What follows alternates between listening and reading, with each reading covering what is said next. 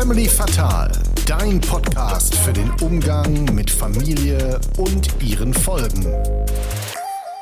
Niemand verarscht Jesus. Liebe Leute, willkommen zum Podcast Family Fatal und zum Start einer neuen Folge freue ich mich natürlich, dass ich wie gewohnt meinen Bruder Philo begrüßen darf. Guten Tag, Hugo. Philo, jetzt war es ja so, dass ich die Steffi Jones zu Gast hatte und die hat mir relativ am Anfang erzählt, dass sie ihre Fußballkarriere damit begonnen hat, dass ihr Bruder sie mitgenommen hat und dann als Torpfosten aufgestellt hat. Wie hättest du das denn gefunden? Wir haben ja früher auch oft zusammen Fußball gespielt, wenn ich dich einfach als Pfosten platziert hätte mit Vitus. Also wenn ich mir das jetzt für wen anders vorstelle, stelle ich mir das erstmal ganz lustig vor, wenn dann jetzt ein, ein Geschwisterteil vorbeikommt und sagt, stell dich da mal hin, bitte nicht bewegen, ne? Und wenn der Ball kommt, einfach mal abblocken, aber auch nicht zu viel machen. Gleichzeitig, wenn das für mich passiert wäre, ne? absolutes No-Go. Ne? Zumal war ich ja auch wirklich eine Granate schon damals und habe euch den Ball durch die Nase gespielt. Aber ich finde es an sich natürlich sehr asozial.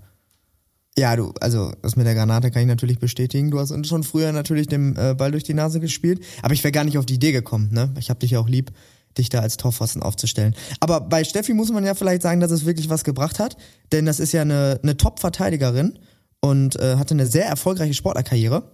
Soll ich einfach mal ein paar Titel raushauen, die sie gewonnen hat, Philo? Ja, unbedingt. Also fünfmal deutsche Meisterin, viermal Pokalsiegerin, zweimal die Champions League gewonnen, Weltmeisterin, dreimal Europameisterin, zweimal Bronze bei Olympia und dann auch noch ehemalige Bundestrainerin. Ja, das ist ja schon einiges. Ne? Da war sie fleißig am Sammeln. Äh, aber es ging jetzt ja nicht nur um Fußball. Ne? Ist ja auch kein reiner Fußball-Podcast hier, auch wenn es ab und zu mal gerne vorkommt, das Thema. Äh, besonders cool fand ich nämlich auch, dass Steffi so offen und ehrlich über ihre Kindheit und über die schwierigen Phasen in ihrem Leben erzählt hat. Ja, das, das fand ich auch sehr cool. Also man kann auf jeden Fall sagen, dass das Leben nicht immer so fair zu Steffi war. Aber wenn man sich dann so ihre Vita anschaut, und ich durfte ja auch noch mit ihr sprechen, ähm, was ja eh immer das Geile an diesem Podcast ist, dass ich mich mit Leuten unterhalten darf, die echt interessant sind, dann ähm, finde ich, hatte ich irgendwie echt das Gefühl, dass sie irgendwie nicht so umhaut und die einfach eine, eine krasse Lebensfreude ausstrahlt und sich irgendwie jegliche Herausforderung, die kommt, immer stellt und die dann auch bewältigt. Das war echt ganz cool. Und wie du es vorhin ja auch schon angesprochen hast, es ging natürlich auch ein wenig um Fußball, was aber auch klar ist, weil Fußball mich auch einfach interessiert und geil ist. Und äh, da habe ich sie unter anderem gefragt, ob sie ein spezielles Ritual vor dem Spiel hat. Weil ich weiß nicht, ich habe das im Podcast dann auch erwähnt mit Ederson und der Unterhose. Ja. Kennst du das? Ja, das kenne ich. Ja. Gefällt mir gut. Und ähm, ja, die Jones hat auf jeden Fall ein Ritual, was ich zu 100% auch gut nachvollziehen kann. Ja, und wer noch mehr wissen möchte, wie es sich zum Beispiel mit sieben Hunden lebt, der sollte natürlich auch dranbleiben, jetzt die restliche Folge noch hören. Absolut. Viel Spaß. Viel Spaß.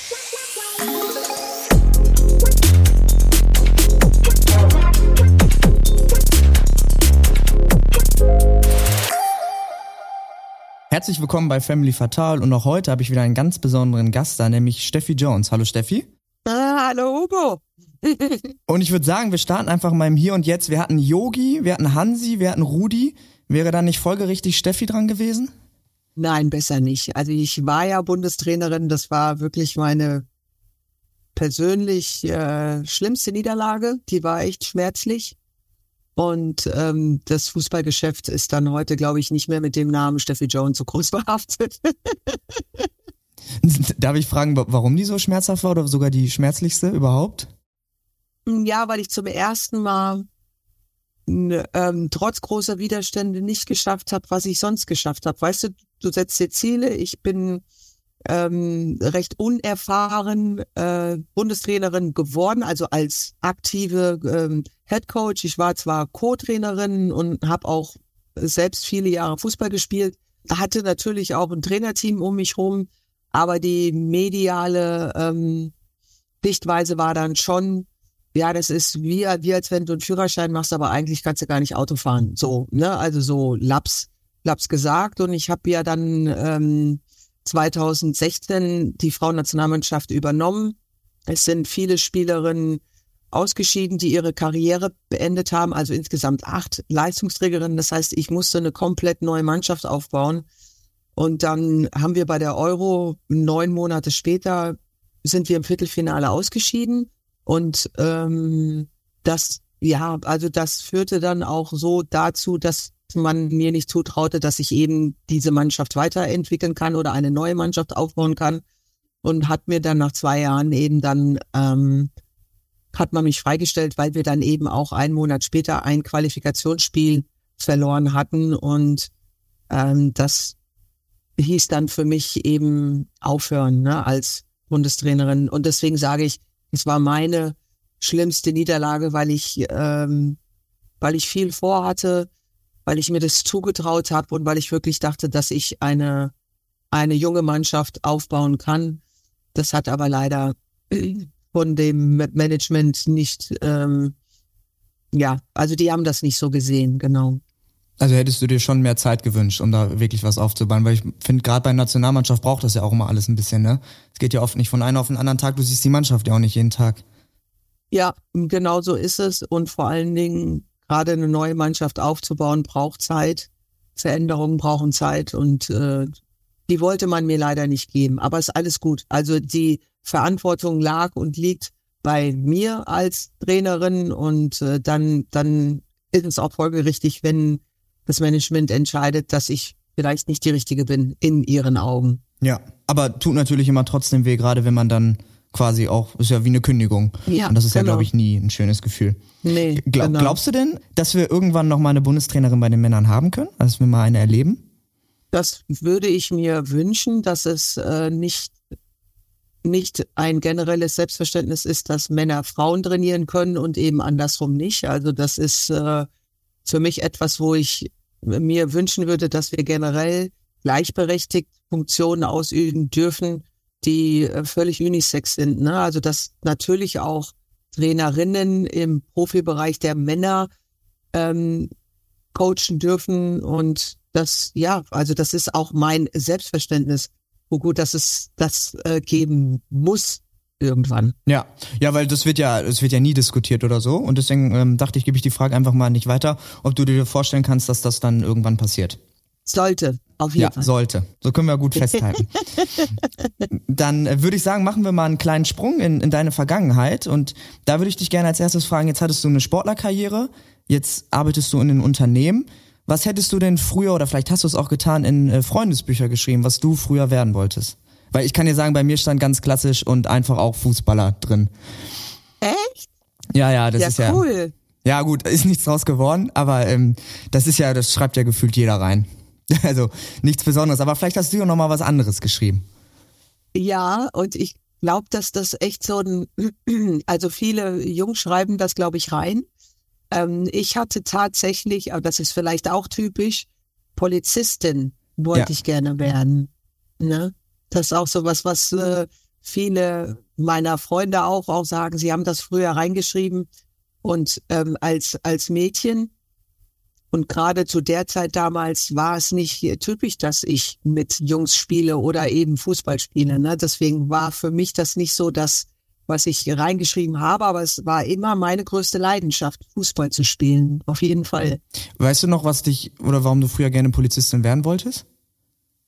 Was fandst du daran cool? Ja, ich, also ich weiß, dass es auf jeden Fall damit zusammenhängt, dass ich als äh, Kind diskriminiert wurde auf, aufgrund meiner Hautfarbe und ähm, für mich irgendwie immer dieses Selbstverständnis aufkam, mich für andere einzusetzen, Minderheiten oder die halt gehänselt wurden.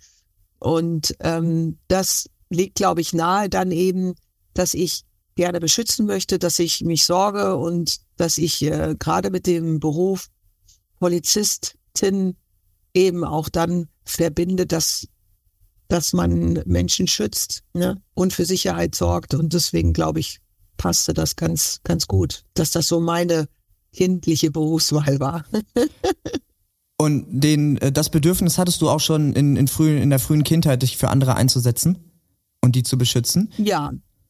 Weil, ja, das, ja, hatte ich. Ja, aber das finde ich sehr besonders, weil du ja gerade gesagt hast, dass du selber Opfer von Diskriminierung warst. Und ähm, dann wäre ja vielleicht erstmal so die erste Überlegung, sich um sich selbst zu kümmern, weil man ja eben gerade selber angegriffen wird. Aber du hattest auch da schon das Gefühl, ähm, dich für andere einsetzen zu wollen. Ja, hier bin ich aber tatsächlich geprägt durch, durch meine Mutter, die mir ähm, Werte vermittelt hat, dass alle Menschen gleich sind, dass wir Respekt voreinander haben sollten und dass ich mir nie ein, einreden lassen sollte, dass ich nicht gut genug bin, weil ich anders bin. Und ich habe für mich dann immer erkannt durch den Fußball und als einziges Mädchen hatte ich hatte ich eine hohe Anerkennung und die Jungs, die haben zu mir aufgesehen Also die fanden das einfach cool, dass ein Mädchen nicht nur mithalten kann, sondern eben auch teilweise besser ist. Und dann wurde ich auch Spielführerin und so in der Schule war es dann einfach so, dass ich auch Wortführerin war. Und das konnte ich dann eben auch ähm, nutzen, um anderen zu helfen, die vielleicht gemobbt wurden, ne, weil sie groß, klein, dick, dünn, Brillenträger waren oder so. Und das meine ich damit. Ne? Also einfach die Chance zu haben, wenn ich kann, helfe ich. Und ja. da scheint der Fußball dann aber eine große Rolle zu gespielt zu haben, wenn ich dich gerade richtig verstanden habe. Ne? Also der hat dir viel Selbstvertrauen gegeben.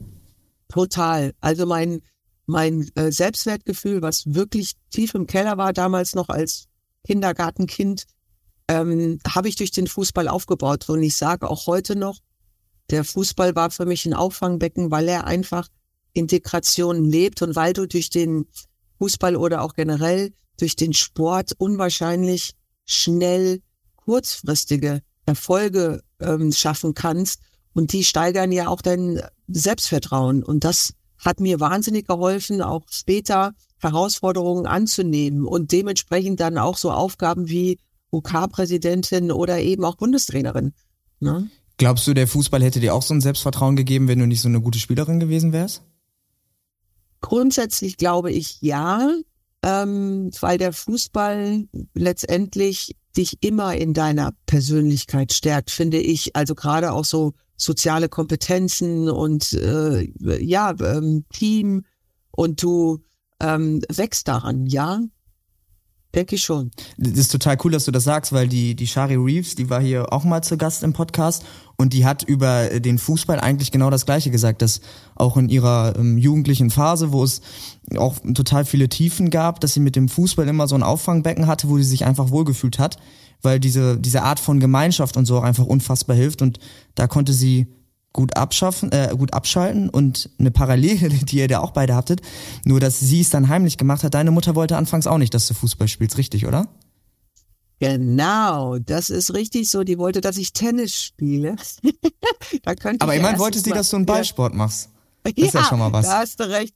Da hast du recht. Aber ja, ich wollte ähm, wirklich immer Fußball spielen und meine Mutter hat dann auch recht schnell erkannt, was der Fußball mir gab oder auch anderen ähm, Kindern, Jugendlichen und dass, dass ich mein, mein, mein ganzes Potenzial dadurch auch irgendwo ausleben konnte. Und das hat sie relativ schnell verstanden. Also ich muss das nicht heimlich machen, wie die Shari. Aber Shari und ich kennen uns, ne? Also wir haben so, ja, sogar mal zusammen Fußball gespielt. Ach, für die, ja. Und für die Doku ja. habt ihr wahrscheinlich, hast du die auch im Rahmen der Doku Schwarze Adler, ja. Nee, ja, nee, okay. wir, wir, wir kennen uns wirklich schon aus noch, noch früheren Zeiten.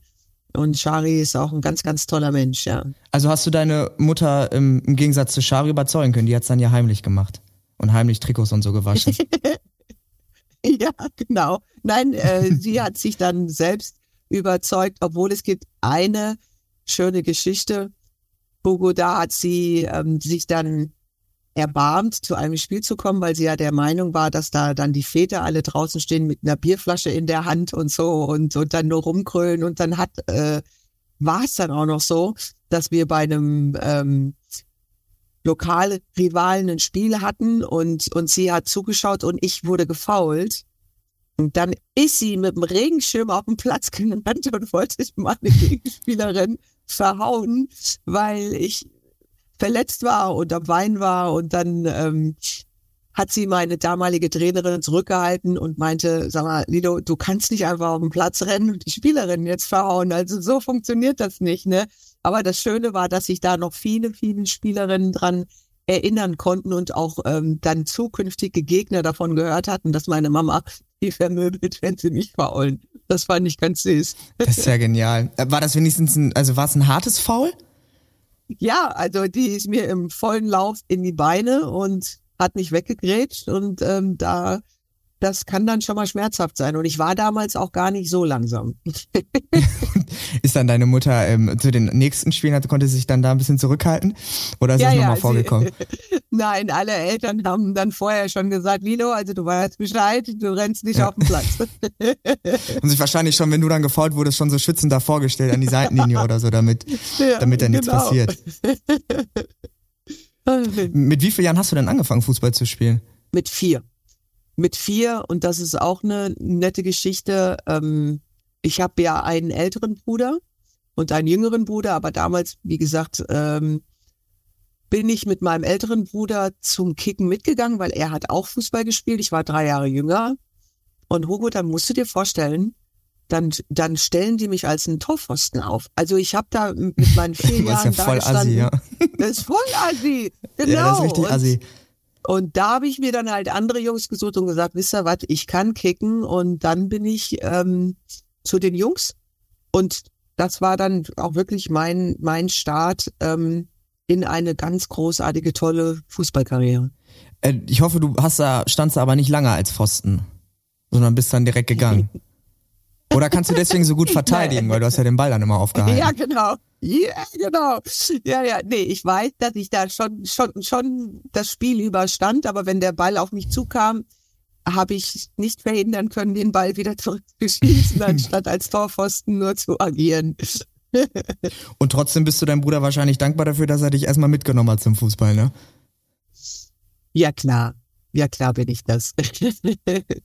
Du hast gerade auch schon viel über deine, deine Mutter gesprochen. Wofür bist du der dankbar? Weil zu der hast du auch ein sehr starkes Verhältnis, wenn ich das richtig ähm, recherchiert habe. Ja, ähm, das ist wirklich ein tolles Verhältnis, liegt aber auch daran, dass sie es geschafft hat, trotz ihrer Widerstände damals. Ich meine, sie ist äh, weiß, blond, blaue Augen und ist damals sehr angefeindet worden in den Zeiten, als als mein Vater in die USA zurück ist. Also das war auch so in meinem Alter von ähm, drei war das und hat uns großgezogen, also meinen älteren Bruder und mich und ist sehr viel arbeiten, um um uns das überhaupt möglich zu machen, dass wir Sport treiben konnten und all das, was dazugehört. Und sie hat uns aber was ich ganz, ganz wichtig finde, und das ist auch mein, mein, äh, mein Lebensweg, also Werte vermittelt, die heute noch Glaubenssätze für mich sind. Und ich bin ihr unwahrscheinlich dankbar, dass sie trotz der ganzen Widerstände so ein guter Mensch geblieben ist. Und das ist etwas, wo ich ähm, sie wirklich als ein Vorbild sehe, wo ich sage, das gibt's gar nicht. Und heute lebt sie dankenderweise mit uns hier auf dem Grundstück und ist ähm, ja ist ist noch fit. Und das lieben wir also Familie generell auch auch meine Schwiegereltern alle vier die sind nämlich wieder verheiratet. Also wir klucken gerne mit unseren Eltern weil sie einfach auch echt noch cool und jung geblieben sind und noch viele Dinge tun können. Finde ich sehr sehr schön. Ja, absolut. Ist dir früher schon aufgefallen, wie viel deine Mutter für euch getan hat? Oder ist das eher was, was dir dann so in der Retro-Perspektive, wenn man ein bisschen älter ist, aufgefallen ist? Nee, das ist mir schon während der ähm, jugendlichen Zeit aufgefallen. Also ich bin auch schon mit äh, 13 dann so so selbstständig gewesen, weil ich das natürlich auch wahrgenommen habe. Denn sie hatte drei Jobs und ähm, dann habe ich mich selbst versorgen wollen, bin dann Zeitung austragen, habe dann später auch geputzt. Also ich habe schon recht früh erkannt, was was sie alles leisten muss. Ne? Ja, Wahnsinn. Hast du vielleicht auch noch mal mehr, mehr Aufgaben übernommen, weil mit deinem, mit deinem Bruder, da gab es ja auch noch eine, eine Geschichte. Äh, ja, also obwohl ich jünger war, war ich dann doch immer die selbstständigere und die etwas ver, vernünftigere, nenne ich es jetzt mal, weil mein Bruder ist schon im Alter von elf Jahren kriminell geworden. Und dadurch war das Leben meiner Mutter sowieso mit sehr vielen Sorgen behaftet. Und da war, war es, glaube ich, hilfreich, dass ich da eben meine Schule und, und all das, was, was dann noch kam, Sport, dass das alles gut lief und dass ich ihr auch keine Sorgen bereiten musste, ja. Also ich hoffe, ne, wenn die Fragen zu blöd sind oder so, dann sag gerne Nein. Bescheid. Aber ich habe mich, ich hab mich da gefragt, ähm, wie, wie verändert das so ein Familienleben, wenn der Bruder dann kriminell ist? Also der hat ja trotzdem, denke ich mal, nach wie vor zu Hause gewohnt, aber das Miteinander in der Familie und gerade so die ganze Dynamik und so, die wird sich ja schon verändert haben. Auch dein Ja. Verhältnis zu ihm. Also die ist da, ähm, weil dann auch noch äh, die ähm, Drogensucht kam. Und das ist ein Leben, wie du es richtigerweise beschreibst, das ähm, ist sehr dynamisch, ne? mit ähm, Verhaftungen, mit Polizei, mit Gericht. Und dann war mein Bruder auch ähm, sehr, sehr ähm, ja, sehr böse in Form von, dass er mich auch misshandelt hat, weil er stärker war und so war er auch seinen Freundinnen gegenüber. Und das macht schon was mit dir. Ähm, ist aber dennoch so, dass du als Familie versuchst zu helfen. Das ist auch ein Stück weit eine moralische Abhängigkeit. Und das, da rauszukommen, das ist sehr, sehr schwer. Also wir, wir, wir brauchten tatsächlich 20, 25 Jahre, bis wir loslassen konnten und ihn letztendlich damit auch ähm, weggeschickt haben. Denn das kann eine Familie schon zerstören. Und dadurch, dass meine Mama aber ich so innig sind, ähm, haben wir das gemeistert. Ja. Ja, weil, also ich selbst habe es glücklicherweise nicht erlebt, aber ähm, in dem ein Geschwisterteil von meinem Vater, die war, also die Schwester von meinem Vater war auch drogenabhängig und ähm, mhm. ähm, dadurch weiß ich zumindest, dass ich so eine Familiendynamik dann eben komplett durch verändern kann. Deswegen, deswegen wollte ich das mal ähm, gefragt haben. Wie, was hat das mit, mit dir gemacht? Also ist das dann, entwickelt man dann eine Distanz zum Bruder, zieht man sich eher zurück oder geht man dann noch mehr raus und spielt noch mehr Fußball? Also wie waren so deine, also was hat dir geholfen, damit umzugehen? Also auf jeden Fall der Fußball, der hat mir geholfen, ähm, für äh, mich meinen, meinen Lebensweg zu finden, ähm, nach meiner Schule, Ausbildung und dann ähm, kam ja schon das, das, das, das Thema, ich, ich könnte Nationalspielerin werden. Und das wurde ich ja dann auch schon mit, äh, mit 17 in den U-Mannschaften. Und dann ähm, wie ich zum, zum ersten Mal richtig Geld verdient habe, also sprich nach meiner Ausbildung dann den Job hatte, kannst du dich da nicht, nicht, nicht wirklich rausziehen, weil ich wollte ja meiner Mutter auch helfen, dass sie das nicht alles selbst stemmen muss und habe natürlich dann auch irgendwann viele Dinge von ihr ferngehalten, um ihr da zu helfen und habe meinem Bruder dann eben finanziell auch, auch geholfen. Ähm, aber irgendwann schaffst du es nicht mehr. Also das ist ein Fass ohne Boden. Und äh, mein, mein Bruder hat ja auch zwei Kinder gezeugt. Also hier habe ich auch noch zwei Neffen. Ähm, auch hier gibt es einfach Geschichten, die, die dich auch nochmal fordern als Familie. Denn die erste Frau von ihm hat sich das Leben genommen und die zweite ist eben auch tablettenabhängig. Also das sind so Dinge, die, die viel Substanz kosten und auch sehr viel Kraft. Und das schafft man tatsächlich nur, wenn man wirklich selbst auch diese innere Stärke hat und die habe ich durch den Fußball, dass man dann eben sagt, okay, auch das schaffen wir irgendwie. Ja. Ja, das ist, das ist absolut, der absolute Wahnsinn. Ich habe wie gerade wie gerade schon gesagt, ich kann es mir eben selber nicht vorstellen. Ähm, habe halt nur diese eine Familiengeschichte, wo ich halt mitbekommen habe, dass sich die Dynamik dadurch verändert. Ich weiß aber, wie gern man ja die eigenen Geschwister hat und dass das ja auch nochmal eine besondere Bindung ist. Und wenn dann so ein Problem aufkommt, dann ähm, ist das ja auch nicht wie, sage ich mal, eine Freundin, die du in der Grundschule kennengelernt hast, die du dann vielleicht loslassen kannst, sondern da hängt dann ja wahnsinnig viel dran. Umso schöner, dass du so ein tolles Verhältnis zu deiner Mutter hattest und ihr dann das zusammen auch als Team bewältigen konntet.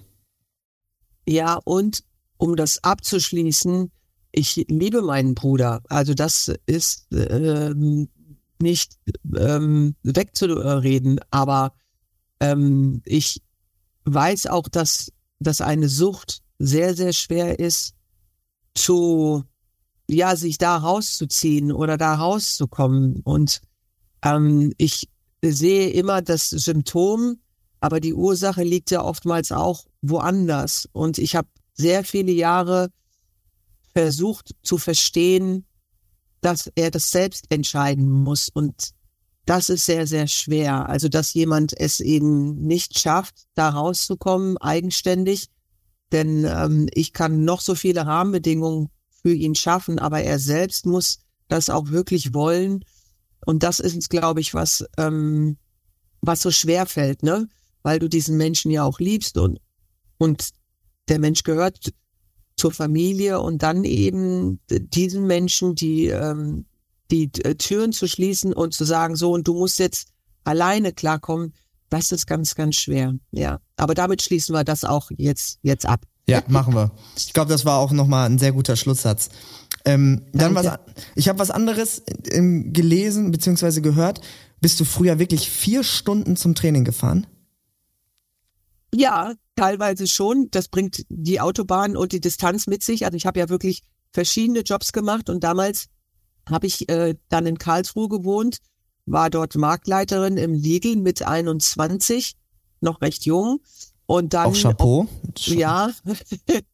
Und dann war es eben so, dass wenn du richtig Stau hattest und auf der Autobahn, obwohl es nur 140 Kilometer sind, brauchte ich teilweise drei bis vier Stunden. Und ich bin auch dann ab und an auch schon mal umgedreht und habe gesagt, das macht keinen Sinn, weil wieder irgendeine Vollsperrung war oder so. Aber ja, das nimmst du in Kauf, wenn du wirklich überzeugt und leidenschaftlich ähm, Fußball spielen möchtest. Ja, voll. Also da musst du ja zu 100 Prozent hinterstehen. Ich habe mich gefragt, weil wenn du Marktleiterin bist und dann zwei bis drei Stunden zum Training fährst, also wann beginnt das Training? 19 Uhr? Du musst ja auch arbeiten. Du bist ja Marktleiterin. Wie soll das denn gehen? Ja, jetzt, jetzt musst du aber mal zurückblicken zu, zu, zu meiner Zeit. Da waren wir fast alle berufstätig. Und äh, dann war es so, dass ich ähm, ja morgens schon um fünf angefangen habe. Boah, ja. Und wir hatten dreimal die Woche Training. Das heißt, ich äh, freitags konnte ich eh schon um zwei Feierabend machen. Aber ähm, das, das war dann schon möglich, ja. Okay. Ja gut, dass alle noch ähm, berufstätig sind, das ist ja auch nach wie vor so, dass viele ähm, Frauen im Fußballbereich nebenbei arbeiten müssen oder studieren oder sonst irgendwas machen. Aber ich dachte nur, weil du musst ja so eine Distanz überbrücken, bis du dann beim Training bist und das beginnt ja auch irgendwann. Du bist ja nicht um 22 Ja, Uhr. sieben Uhr meistens. Ja, okay, genau. Nee, nee, sieben Uhr meistens. Und da habe ich mich dann gefragt, wie das ähm, klassischerweise dann funktioniert, dass du halt auch pünktlich da bist. Aber jetzt weiß ich ja, wie es funktioniert. Früh anfangen zu arbeiten und äh, wenn es gut läuft, noch eine freie Autobahn und freitags Genau. hattest du ja eh früher Zeit. Ja, dann nochmal einen kleinen Themensprung. Ähm, als ich mich auch mit dir beschäftigt habe, ähm, Ja. gefühlt bei jedem zweiten Bild, also entweder sieht man ein Fußballbild von dir oder man sieht ein Bild mit Hunden. Warum magst du Hunde so sehr?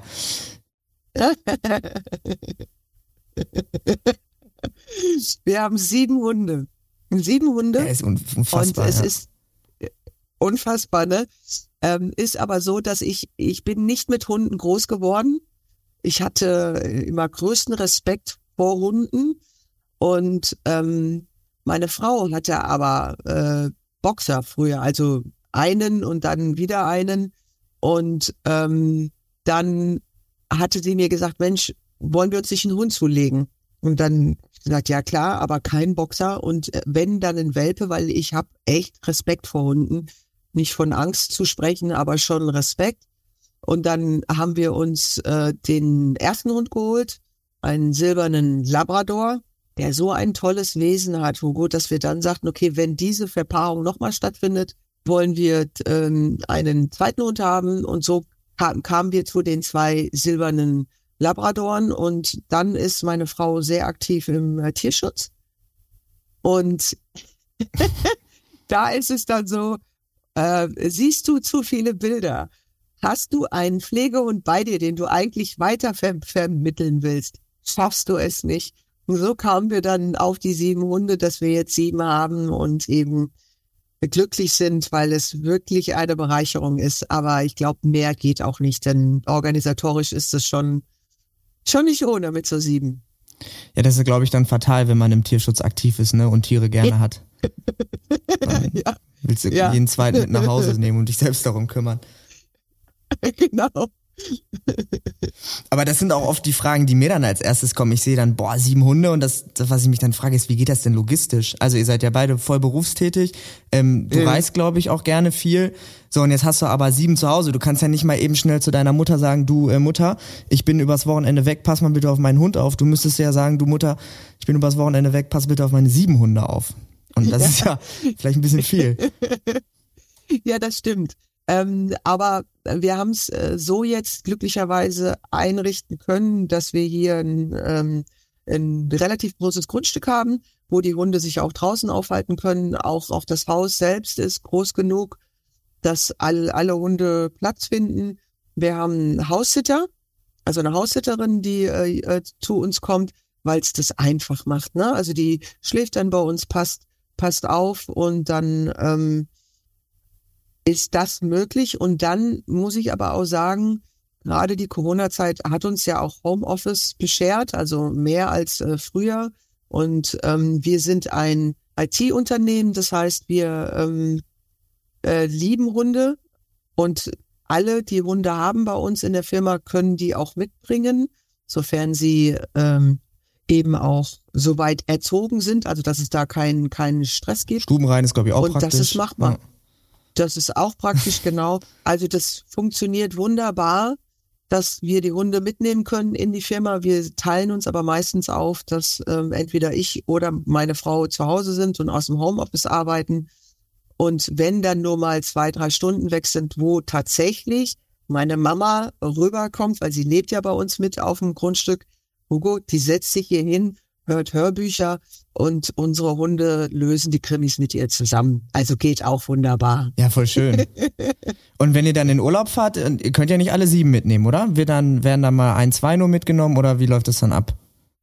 Ja, also auch hier ist es so, dass wir uns einen Urlaub nur zu zweit gönnen. Ähm, das sind meistens dann aber auch nur 10 bis maximal 14 Tage. Dann kommt auch diese Homesitterin zu uns. Und ähm, ansonsten nehmen wir meistens dann nur ein oder zwei Hunde mit äh, und die anderen bleiben da. Und, und kommt wirklich kein Achter oder wenn da jetzt wieder im Tierschutz einer ganz süßer ist, kann es dann sein, dass Ja. ihr vielleicht auch noch zweistellig werdet irgendwann. Ja, das könnte sein, dass dann doch irgendwann mal eine Fußballmannschaft bei uns ähm, da ist. Das liegt daran, wenn du einen Menschen an deiner Seite hast, ähm, wo du sehr viel Liebe zu verspürst und der oder die dann kommt und sagt, Mensch, Schatz, und plimper, plimper mit den Augen, dann, dann kann man nicht immer Nein sagen. Also ich verspreche nichts. Denn wenn dann doch mal wieder so ein, so ein Notfall ist, ähm, ja, dann kann ich auch schwer, schwer Nein sagen. Aber so grundsätzlich der Verstand sagt, sieben Hunde reicht jetzt erstmal und wir sollten es dabei belassen. Aber Ja. wer weiß. Da kommt dann auch wieder deine Fähigkeit hervor und dein Wunsch, dich um, um andere zu kümmern, ne? Dann kannst du halt nicht Ja. Nein sagen, weil dann willst du dich auch noch um den Hund kümmern. Nee, das, das bin ich eher nicht. Also ich weiß schon, wo, wo, wo meine Grenzen liegen und ich bin auf der persönlichen Ebene bin ich sehr, sehr menschlich. Also wirklich auch, ähm, da kannst du von mir vieles kriegen. Aber in der Sache bin ich sehr, sehr klar. Und das ist etwas, was man trennen sollte. Und ähm, ja, und deswegen sage ich, äh, sieben ist eigentlich jetzt das Limit. Und trotzdem bin ich aber immer offen dafür, wenn die Rahmenbedingungen stimmt, wenn das alles machbar ist, dann geht auch ein Achterhund. Aber heute, ganz klar, geht es nicht. Ja. Du hast es gerade angesprochen, dass du auch eine, eine klare Linie hast. Das hat wahrscheinlich auch mit den Werten zu tun, die dir dann von deiner Mutter vermittelt wurden im Laufe der Zeit. Ähm, wenn man auf die Webseite geht und dann bei deinen Themen steht auch, dass du eine wertebasierte Führung wichtig ist. Da habe ich mich gefragt, warum ist eine wertebasierte Führung wichtig und welche Werte gehören dazu? Also für mich ist es grundsätzlich wichtig, dass wir uns ähm, immer auf Augenhöhe begegnen. Also niemand ist auf, aufgrund seiner Funktion oder seines Reichtums oder sonst irgendwie was seiner Macht mir höher gestellt. Und ich finde, gerade in der Führung ist es so, dass ähm, ich der Meinung bin, Menschen können nur an meiner Seite wachsen, wenn ich ihnen zugestehe, dass sie Fehler machen dürfen. Denn daraus lernen wir ja und daran wachsen wir ja auch. Und da geht's mir darum, also erstens mal, zeige immer Respekt, hilf, wo du kannst, positives Denken. Also es bringt mir nichts, wenn ich Menschen habe, die ständig nur in den Problemen suchen und keine Lösung finden wollen. Das gibt es auch und denen helfe ich gerne, aber das ist nicht das, was dich weiterbringt, sondern da geht es drum, kurz zu reflektieren, Analyse zu machen und dann geht's aber wieder weiter, ne? in Richtung Zukunft und was ich morgen brauche oder was ich ab heute brauche und die Learnings halt eben mitzunehmen. Und wertebasierte Führung ist für mich eben das ganz klare Bewusstsein, dass äh, mit Empathie, Selbstreflexion und eben Erfolge sind immer Erfolge des Teams. Und wenn Misserfolg kommt, dann ist es in meiner Verantwortung, vor und hinter meinem Team zu stehen und nicht mit dem Finger auf, auf irgendwen zu zeigen, sondern äh, eben dann da auch zu signalisieren, ja genau. Und daraus lernen wir jetzt. Ja. Klingt so, als ob du vieles davon auch aus dem Fußball gelernt hast, weil ich hatte sofort auch Fußballkapitän und Trainer, der sich dann vor die Mannschaft stellt und so. genau das hatte ich da auch Ja, sofort genau. im Kopf. Ja, fällt dir denn, Ja. Mhm. fällt dir denn auf, dass sowas in manchen äh, Chefetagen oder manch, bei manchen Führungspersonen fehlt?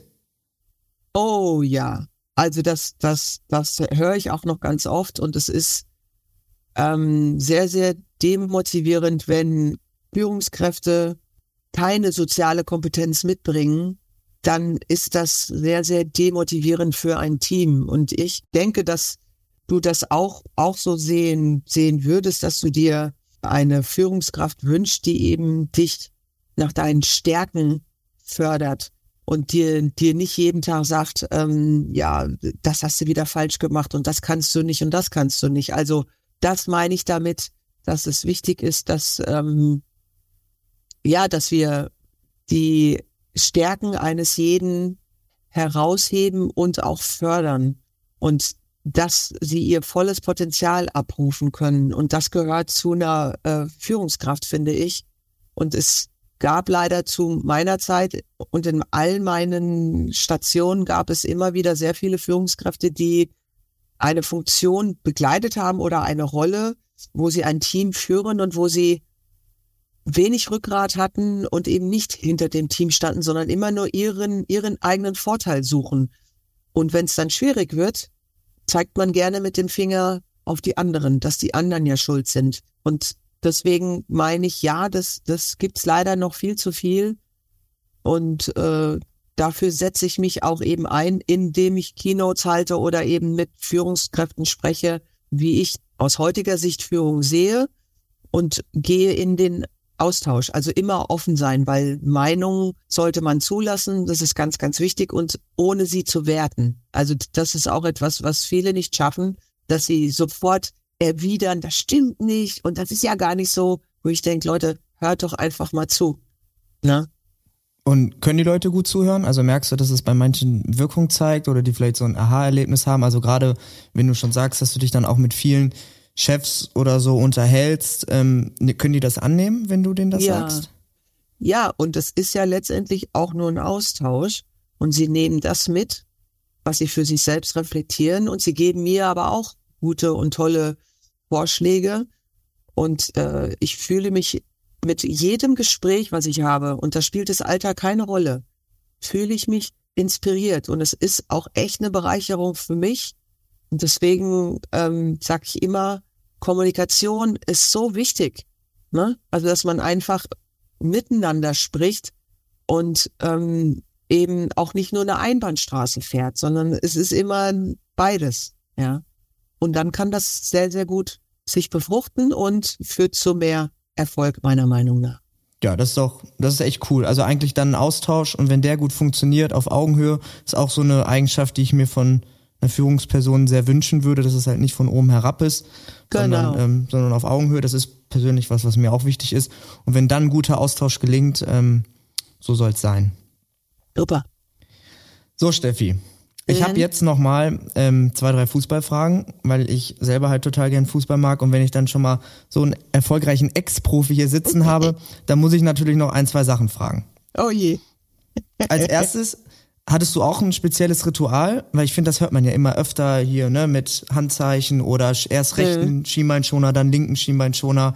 Äh, Da gibt's ja unzählig äh, coole Dinger. Ich glaube, Ederson hatte in der letzten Saison die ganze Zeit die gleiche Unterhose an, weil es ja so gut lief bei City, wenn ich das richtig im Kopf habe. Hattest du auch so ein Ritual, was dir geholfen hat? Ja, das ist äh, etwas ungewöhnlich, aber ich musste tatsächlich immer fünfmal aufs Klo vorm Spiel.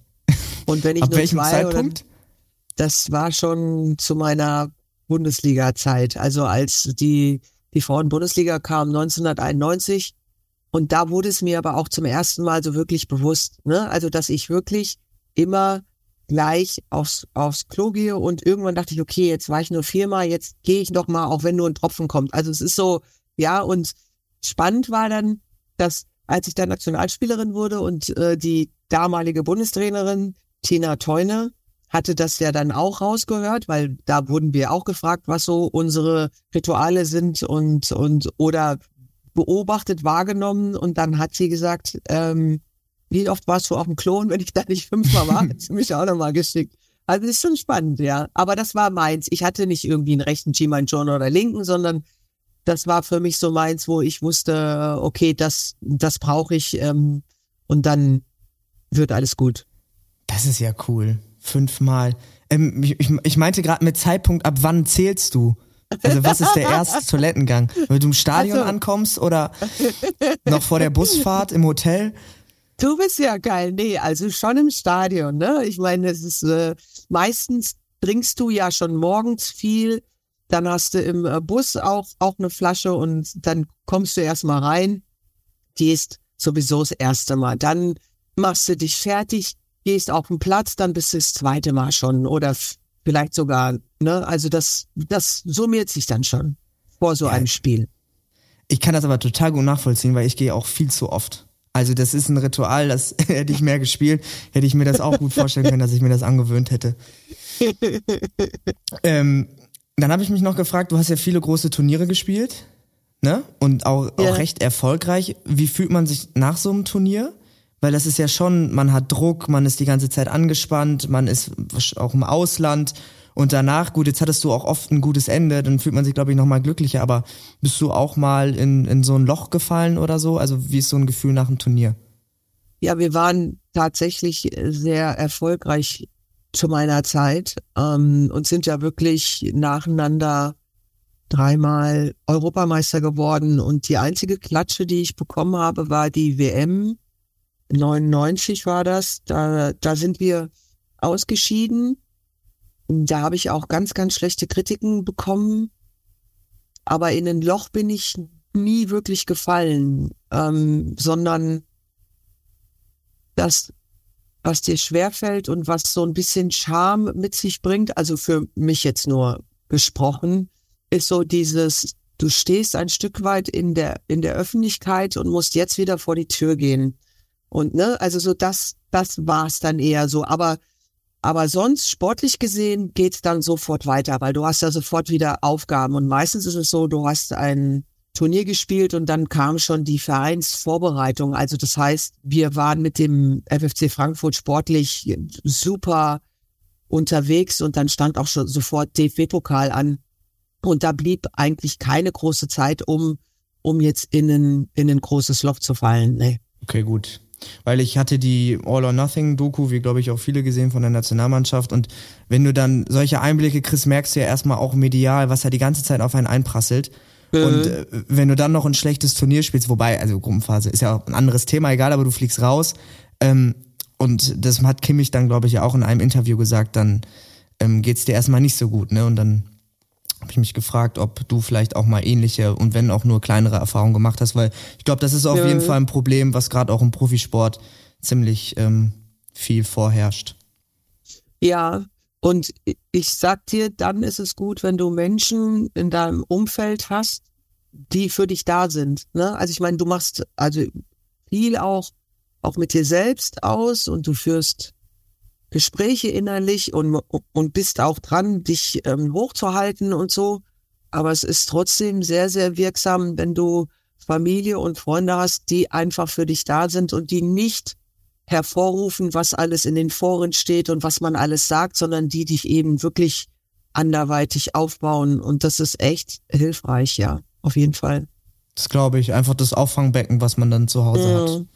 Genau. Okay, Steffi, letzte Frage, bevor wir dann zum abschließenden Spiel kommen. Weil als ich es gesehen habe, dachte ich wirklich, das ist ein Tippfehler, weil der zählt für mich auch nicht, ob du eine faire Spielerin oder so warst, weil das ist eigentlich nicht machbar. Du hast nur zwei gelbe Karten. Mhm. Sowohl Nationalmannschaft zusammengerechnet als auch Bundesliga. Ich habe hier 183 Spiele stehen, nicht einmal gelb-rot, nicht einmal rot und nur zweimal gelb. Mhm. Das, das geht doch eigentlich nicht. Hugo, das geht. Ähm, und jetzt bin ich mal wirklich etwas selbstbewusst und äh, man möge es mir verzeihen, aber ich konnte ein Spiel lesen. Ich war eine sehr intelligente Fußballerin in der Hinsicht, dass ich antizipiert habe, was der nächste Schritt ist. Und dadurch bin ich immer schon frühzeitig losgelaufen. Also wenn Spielerinnen weitaus schneller waren wie ich, war, war das mein Trumpf, dass ich handlungsschnell war, dass ich einfach, ich hatte ein unwahrscheinlich gutes Stellungsspiel. Ich habe immer nur auf den Ball gesehen. Ich habe mich nicht täuschen lassen durch drei Übersteiger oder sonst irgendwie was, sondern ich habe mich nur auf den Ball fokussiert. Und ich hatte auch eine, eine große Stärke und das war eben meinen Körper richtig einzusetzen, ohne faul zu spielen. Ne? Also wenn ich wusste, dass eine Spielerin Tempo hat, habe ich das Tempo rausgenommen. Ja, und das kann man eben alles machen, wenn man äh, eben da viel eins gegen eins gespielt hat. Und das war auch etwas, was wir sehr, sehr viel gemacht haben. Und das mag vielleicht auch einfach meine große Stärke gewesen sein. Denn ähm, faktisch ist es ja so, dass ich wirklich wenig gelbe Karten hatte. Aber ich hatte tatsächlich eine Zeitstrafe. Hast du die nicht gefunden? Doch, die, die war auch. Äh, die ist aber nicht eingetragen. Die hast du, glaube ich, beim, beim Captain's Dinner habe ich das gehört, dass du das erzählt hast, aber die ist, die ist nicht offiziell eingetragen. Da hast du vollkommen recht, ja. Das war also wirklich, ähm, ja, da, da gab's noch Zeitstrafen. Da habe ich dann auch nach dem Spiel wild diskutiert, weil ich das unmöglich fand weil die Spielerin mich gepetzt hat, also wirklich so richtig und ich habe nur die Hand weggeschlagen und hab und und sie hat sich dann hingeschmissen und sich ihr Gesicht gehalten und das fand ich einfach so unfair und aber egal. Das war meine erste und einzige fünf Minuten Strafe. Ja, aber an genau solche Situationen habe ich ja eben gedacht und deswegen meinte ich auch, zählt das eigentlich nicht, wenn du jetzt sagst, dass du ähm, eine super faire Spielerin warst und ähm, die Eigenschaften, die du gerade genannt hast, das glaube ich dir auch sofort, dass du das sehr gut lesen konntest, aber es kann ja alles passieren. Es kann ja sein, dass der, die Schiedsrichterin oder der Schiedsrichter das falsch sieht. Es kann sein, ähm, was weiß ich, dass du nochmal schnell ein taktisches Foul ziehst, weil sonst wirklich, ne? Nein, braucht ich nicht. Ja, aber es gibt nicht. so viele Eventualitäten, wo du dir noch eine gelbe einholen kannst. keine Ahnung, falsche Trikotnummer eingetragen, dann im Spiel, was weiß ich, aber wenn du es wirklich mit zwei geschafft hast, dann, dann Chapeau. So, dann hätte ich jetzt, wenn du Lust hast, abschließend noch ein, ein kleines Spielchen. Ja. Ähm, und zwar heißt das zwei Wahrheiten, eine Lüge. Kennst du bestimmt, oder? Zwei Wahrheiten, eine Lüge. Habe ich nie gespielt. Okay, ist ganz einfach. Ich lese dir drei Antwortmöglichkeiten vor und eins davon ist gelogen. Du musst mir nur sagen, mhm. welches. Und zwei sind richtig. Mhm. Mhm. Okay, ich fange mal an. Ja, das erste dreht sich um Hunde. Das müsstest du ja eigentlich können, ne? Nein, hör auf. Stell, mach mich jetzt, stell mich ja nicht unter, unter, setz mich ja nicht unter Druck. So, meine Güte. Okay, also, leg los. Ähm, erste Antwortmöglichkeit, Hunde können an der Stimme eines anderen Hundes erkennen, ob der Artgenosse groß oder klein ist. Dann B, der Basenji, ich hoffe, ich spreche das richtig aus ähm, ist eine Hunderasse, die nicht bellen kann. Stattdessen macht sie ein einzigartiges Jodelgeräusch. Bei dieser Rasse gibt es jetzt erste Trainingserfolge, kleine Melodien nachzusingen. Und C. Hunde stellen beim Verrichten ihres Geschäfts ihren Körper in eine bestimmte Himmelsrichtung, in Nord-Süd-Richtung. Okay, also bei dem ersten, das war, dass sie an der Stimme erkennen können. Ob der Artgenosse klein oder groß das, ist. Ja, der zweite war, dass eine Hunderasse ähm, nicht eine nicht bellt, sondern stattdessen ein einzigartiges Jodelgeräusch macht. Und das dritte ja. ist, dass sie beim nicht Verrichten ihres Geschäfts. Ja. Also dann ist die Lüge. Ähm, B ist die Lüge. Na, das kann doch nicht sein. Also meine Hunde stellen sich in, in keine Windrichtung. Okay, Bei alles Windrichtung klar. bin ich auch bin ich auch super schlecht. Ich wüsste gar nicht. Also zu C steht hier noch dieses dem Einfluss des Magnetfeldes der Erde geschuldet, welches sich auf die Hunde auswirkt. Echt? Wusste ja. ich nicht, aber okay. Habe ich was also gelernt. Ich Super. Geil. Ich habe sie auch nur von der Redaktion. Vielleicht stimmt's auch gar nicht, aber du kannst jetzt ja mal, wenn deine Hunde ein Geschäft verrichten, darauf achten, ob das stimmen könnte. Ja, das ist ja, ja, äh, du, das ist echt Wahnsinn habe ich noch, noch nie so wahrgenommen, aber jetzt passt vielleicht auch, dass sich unsere kleinen Fußhupen immer tausendmal drehen, bis sie ihre richtige Position haben und dann ihr Geschäft verrichten. Es könnte sein. Also ich werde mal drauf achten. Super cool, habe ich was gelernt. Okay, nächste Frage. ich, kannte, ich kannte den Fakt auch nicht, aber ich glaube, ich werde in Zukunft jetzt auch drauf achten. Mal gucken. genau. Nur weiß ich nicht, was Nord-Süd ist wahrscheinlich dann, aber vielleicht nehme ich einen Kompass mit. Habe ich auch auf dem Handy, glaube ich. Als, ich auch. Als App. Handy, genau. Okay, dann habe ich noch eine, eine zwei Fußballfragen habe ich noch. Einmal mhm. zu den Männern und einmal zu den Frauen. Ähm, erstmal zu den Männern. Indien trat 1950 trotz bestandener Qualifikation nicht bei der WM an, weil es ihnen nicht erlaubt wurde, barfuß zu spielen. Das ist eins. Dann das zweite. Bei der Auflage, Rückennummern zu verwenden, weigerten sich einzelne Mannschaften, die Spieler mit Rückennummern auszustatten. Bayern München brauchte ganze fünf Jahre, bis der Verein diese Neuerung einführte. Und C, weil es so windig ist, darf auf den Färöerinseln bei einem Elfmeter ein dritter Spieler in den Strafraum, um den Ball festzuhalten. Also Indien ist nicht angetreten, weil sie nicht barfuß spielen durften. Bayern hat sich geweigert, die Rückennummern anzunehmen und Färöerinseln, da darf ein dritter Spieler in den Strafraum, um den Ball festzuhalten, weil es so windig ist. Ja, aber das ist, also das habe ich noch nie gehört. Dann würde ich drei sagen. Ähm, ähm, wieder B. Das kann doch nicht dein Ernst sein. Ja, Also ich, es kann, kann auch sein, dass es nicht stimmt, aber ich glaube, es stimmt. ja, Ich habe es nicht selbst recherchiert. Aber das ist ja verrückt. Also das habe ich wirklich noch nie gehört. Und ich we- weiß nicht, ich bin jetzt schon so viel unterwegs. Okay, krass. Vielleicht- Also ich lerne gerade ziemlich viel, muss ich sagen. Vielleicht ist das ein bisschen wie beim Football. Gut, das ist ja nochmal ein anderer, anderer Spielzug, wenn sie den Ball anhalten, also dass man das Ei dann kicken kann, aber falls der Ball immer rollen, ich frage mich gerade, wie es dann beim Freistoß ist. Der müsste dann ja auch Ja. rollen. Ja, gut. Ja. Okay, aber Und- egal. Ja, und die letzte? Vielleicht habe ich ja mal eine richtig jetzt hier. Das gibt's doch gar nicht. Alexia Putellas ist ein Weltstar im Fußball. Schon als Sechsjährige begann sie Fußball zu spielen. Weil sie in ihrem Team mit Abstand die jüngste war, saß sie viel auf der Ersatzbank und baute seelenruhig Sandburgen, während sie auf ihren Einsatz auf dem Rasen wartete. Für die Gestaltung des Heimtrikots für die WM 2023 hat sich Adidas, wie schon beim neu gestalteten ungewöhnlichen Auswärtstrikot, inspiriert von den Wäldern Deutsch Deutschlands, was etwas, nee, ich muss es normal lesen, es war nämlich schlecht gelesen. Für die Gestaltung des Heimtrikots für die WM 2023 hat sich Adidas, jetzt kommt ein Einschub, wie schon beim neu gestalteten ungewöhnlichen Auswärtstrikot inspiriert von den Wäldern Deutschlands etwas Besonderes einfallen lassen. Also die haben sich einfach, ich weiß nicht, ob ich es schlecht gelesen habe oder es schlecht geschrieben ist. Alles gut. Die haben sich was Nee, alles Besonderes einfallen lassen Egal. wegen den Wäldern.